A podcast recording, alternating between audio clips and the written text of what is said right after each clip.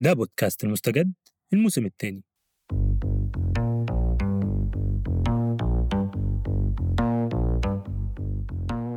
في كل حلقة من الموسم ده بنحاول نقدم خبر ونغوص شوية في التفاصيل. والنهاردة هنتكلم عن خبر كلنا عارفينه ولكن تأثيره بيكمل وبيكبر ويوزع. رح نكون معكم أنا لما رباح وهشام إسماعيل وحلقتنا اليوم احذروا عن شو. إشي كأنه طاير حوالينا. قالوا بيلزق ع إيدينا بالأنفاس والهواء. هو داء لكن مش لاقين له دواء. إذا شفته قريب أقعد في البيت. اندب حظك وقول يا ريت. بنتكلم عن كورونا طبعا. اتكلمنا في حلقات سابقة من المستجد عن علاقة الفيروس بالطبيعة البشرية وبالبيئة وعلاقته بعنف السلطة.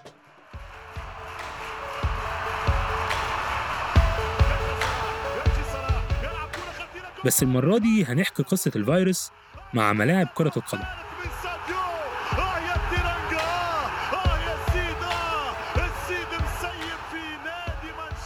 الأصوات الحماسية دي اختفت.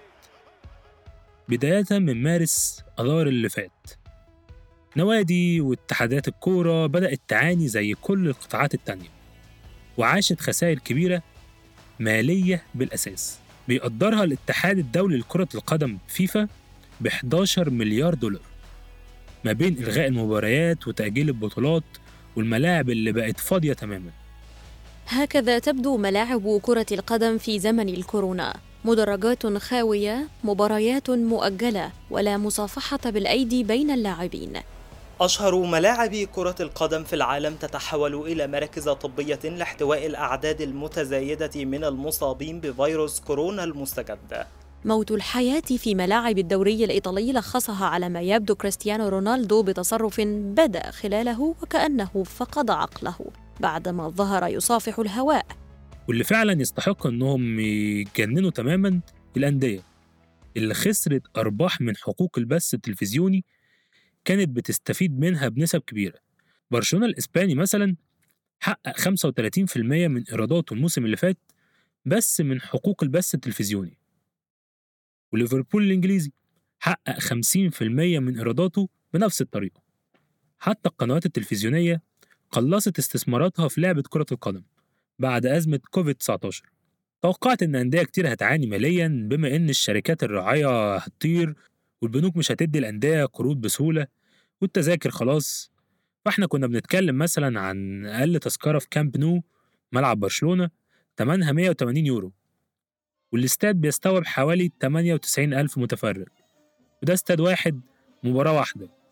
لكن مع أشهر كورونا الأولى مفيش مباريات مفيش جمهور مفيش تذاكر مفيش بث مفيش فلوس. ما فيش فلوس يا حبيبي ما فيش فلوس. ما فيش فلوس يا عيوني ما فيش فلوس. ما فيش فلوس يا حبيبي ما فيش فلوس. ما فيش فلوس يا عيوني ما فيش فلوس. أنا بحب نيجي لسوق الانتقالات أو الميركاتو الفترة اللي بيسمح فيها بانتقال لاعبي كرة القدم بين الأندية. وده سوق بتصرف فيه الأندية مليارات الدولارات سنويا. ما بين صفقات بيع وشراء بس يبدو إن الأرقام دي بقت من الماضي خلاص. فترة الانتقالات الأخيرة استمرت شهر إضافي أكثر من المعتاد. وأغلقت في بداية أكتوبر تشرين الأول الحالي. بس حتى مع تمديد شهر زيادة انخفضت المبالغ اللي صرفتها الدوريات الأوروبية الكبرى على الانتقالات. مثلا الأندية الإسبانية أنفقت بس الثلث من المبالغ اللي أنفقتها السنة الماضية. بينما عملت صفقات بيع للاعبين بأكثر من 490 مليون يورو. وطبعا البيع بهاي الظروف مع إنه مصدر مهم للكاش مرات بيكون بشروط صعبة. لو النادي عم بيعيش ظروف أحسن كان باع هاللاعبين بسعر أفضل. وفي نوادي ما عملت ولا صفقة شراء خلال فترة الانتقالات الصيفية. ومنها ريال مدريد. لأول مرة من 40 سنة ما بيشتري الفريق الملكي ريال مدريد ولا لاعب.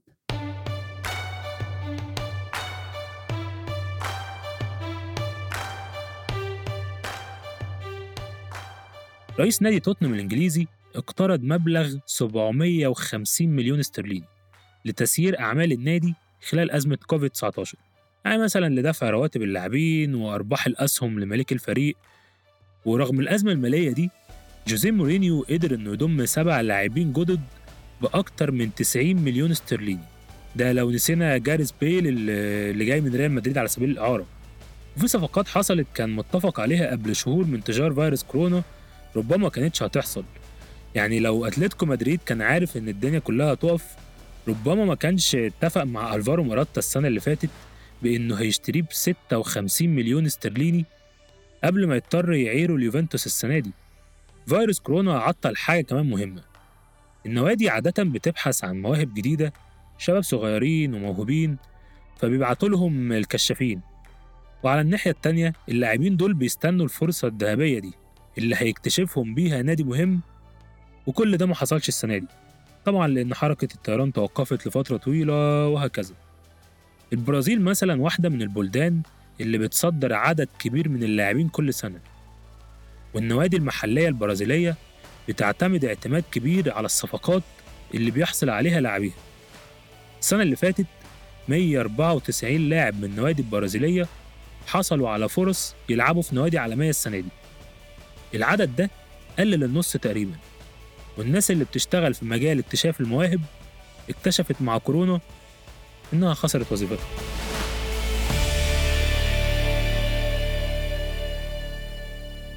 الخسائر المالية اللي سببها كورونا خلى الأندية والاتحادات تلجأ لحلول كتير للتخلص من الأزمة. يعني مثلا في أندية قررت تخفض مرتبات لاعبتها زي ريال مدريد وفي أندية تانية قررت الاستغناء عن بعض الموظفين.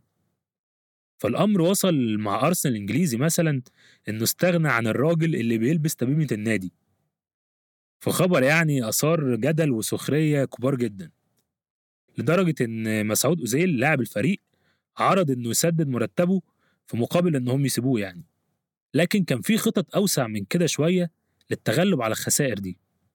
ليفربول ومانشستر يونايتد أكبر فريقين في إنجلترا خططوا سوا لمشروع اسمه Big Picture أو الصورة الكبيرة. المشروع بيعتمد في الأساس على منح الأندية الصغيرة اللي بتلعب في الدرجة التانية والتالتة والرابعة 250 مليون استرليني عشان يتغلبوا على الصعوبات الاقتصادية الجارية. لكن في المقابل المشروع كان هيمنح الأندية الكبيرة وضع خاص وقوة خاصة عشان يغيروا اللي عايزينه في الكرة الإنجليزية. مع بنود تانية كتير بتمنح الأندية الصغيرة جزء من أرباح الدوري الممتاز اللي في الظروف العادية تتخطى 2 مليار يورو.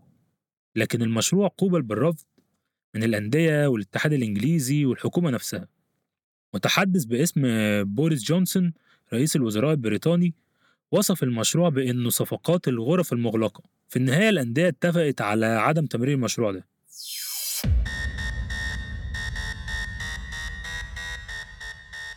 إذا كنتوا زيي أعزائي المستمعين ما بتتابعوا كرة القدم بالعادة رح تحسوا الأرقام اللي بنحكي عنها خيالية.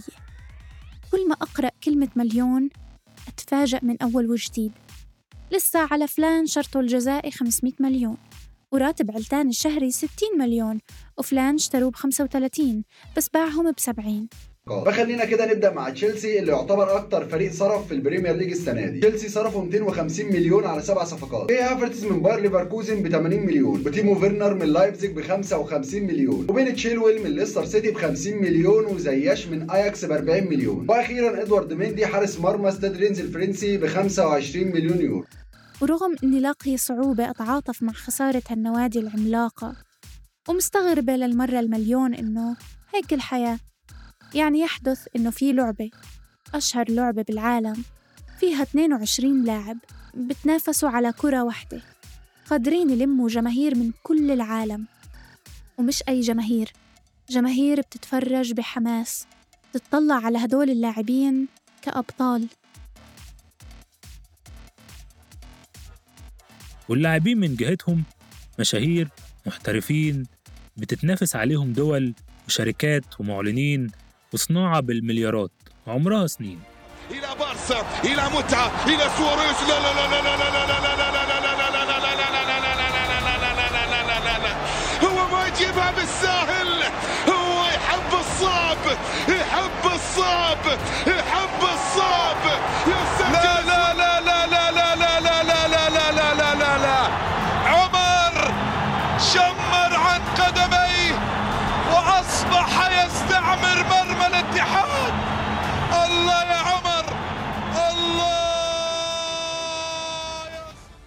وبالنهاية فيروس كورونا ترك كل القطاعات في أزمة وكل الناس اللي بتعتمد على قطاع الرياضة شهدت أضرار كبيرة.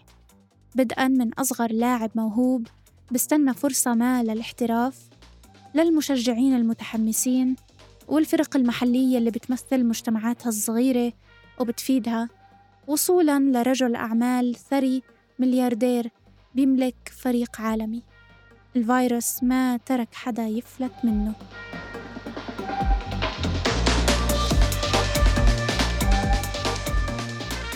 ده بودكاست مستجد من إنتاج صوت. كنا معاكم هشام إسماعيل ولما رباح في التقديم والكتابة محمود الخواجة في البحث وتيسير قباني في الإخراج الصوتي. ما تنسوا تشتركوا في قناة بودكاست المستجد على منصة البودكاست اللي بتفضلوها عشان تشوفوا حلقاتنا السابقة وحلقتنا الجاي. لأنه حلقتنا الجاي هي الأخيرة من هذا الموسم.